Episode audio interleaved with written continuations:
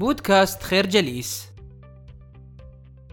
يحتاج دوما الإنسان لمواصلة مسيرته في هذه الحياة إلى خطة أو خطط تساعده على تحقيق مبتغاه وأمانيه وطموحاته. وليست هذه الخطة سوى تلك الوسائل التي تراعي سياقات الحاضر للانفتاح على مستقبل بشكل آخر ووجه آخر يكون في الغالب مشرقا عن ذي قبل. ولتحقيق ذلك لابد من الانتباه إلى مجموعة من الأمور نجملها فيما يلي. اتخاذ خطوات حقيقية اتجاه نوايانا. تحديد ومعرفة وجهتك الأصلية. التخطيط الجيد والتوكل على الله. ولذلك قال بيل جيتس ليس من خطائك أن تولد فقيرا لكن خطاؤك أن تموت فقيرا. انطلاقا من هذا المعطى يمكننا تحديد أهمية وأثر الكلمة في حياة الإنسان الذي يسعى إلى الغنى. فاستماعك إلى شخص يردد أن المال وسخ الدنيا. تستطيع أن تعرف من خلال كلامه بأنه شخص مفلس فالإنسان الغني أو الذي يسعى إلى المال يدرك جيدا أهمية الكلمة وتأثيرها النفسي على الوضع الاجتماعي والاقتصادي للفرد. ففي الدين الإسلامي يقول النبي عليه السلام رب كلمة يقولها العبد لا يلقي لها بالا تهوي به في النار سبعين خريفا. الفكرة التخطيط الجيد ومعرفة الأهداف خطوة نحو تحقيق الاستقرار المالي والمادي.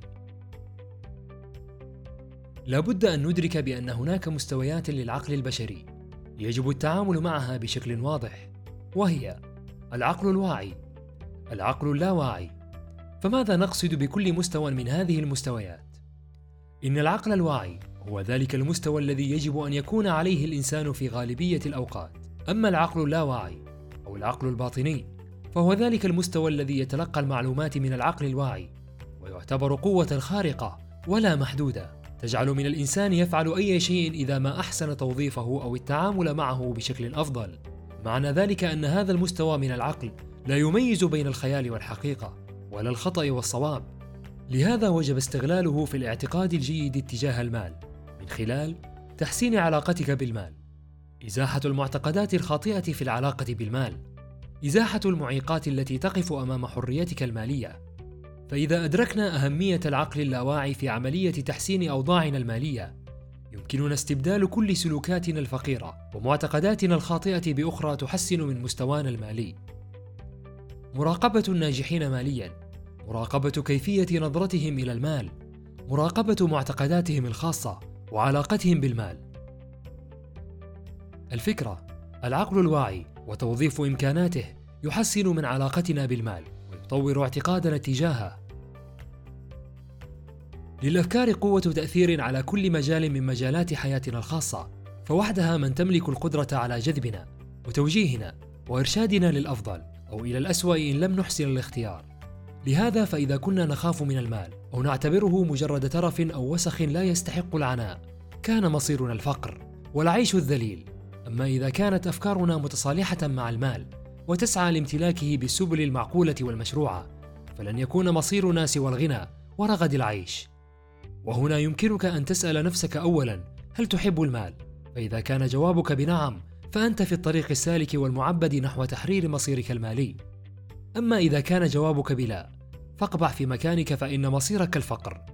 وللخروج من هذا المستنقع يمكنك ببساطة برمجة عقلك على حب المال وألا تتعلق أو تخاف أو تكره. كما لا بد من تحديد علاقتك بالمال هل أنت مسؤول أمامه أم ضحية؟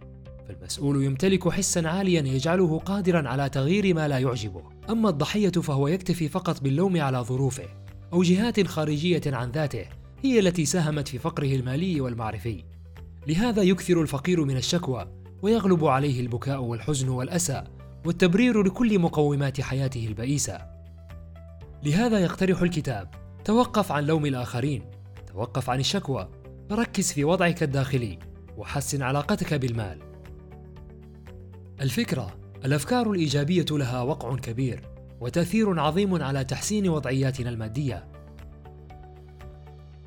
لابد لكي يحصل الإنسان على حياة مادية مريحة تتميز بالاستقرار والأمان المادي لابد أن يميز اولا بين مستويين اثنين الرغبة والحيازة.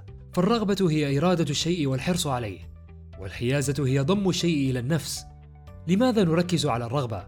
لأن دونها لا يستطيع الإنسان تحقيق أي شيء، ويصبح وجود الإنسان أشبه بالعبث، لا طائل أو فائدة من ورائه لهذا قال هارت إيكر في كتابه أسرار عقل المليونير بأن الفقراء يبحثون عن الأمان وسداد الفواتير وأبناء الطبقة الوسطى يبحثون عن الراحة أما الأثرياء فيبحثون عن الرفاهية والكثير من المال وبما أن الرغبة مهمة في تحصيل وتحقيق الأمان المالي فيلزم القيام بالخطوات التالية. تكريس فعل الرغبة في المزيد من المال. التزام المرء أن يصبح غنيا. تكريس كل الوقت لتحقيق هدف الغنى والثراء. لكن ما الذي يمنع الإنسان أن يكون غنيا؟ هنا يمكننا الحديث عن أثر التربية في تكوين الشخصية الغنية والشخصية الفقيرة. ويمكننا إعطاء مثال بالمرأة في مجتمعاتنا. فهنالك من أسس التربية ما يجعل فكرها فقيرا وبالتالي المساهمة في عدم استقلاليتها المادية. أن المال للمتعة أن المرأة لا تملك المال أن الرجل من يملك حق الإنفاق. الفكرة رغبتنا وحرصنا على تحقيق المزيد من المال تساهم في تحسين واقعنا المادي وكذلك التربية في أسرنا على ذلك. نشكركم على حسن استماعكم.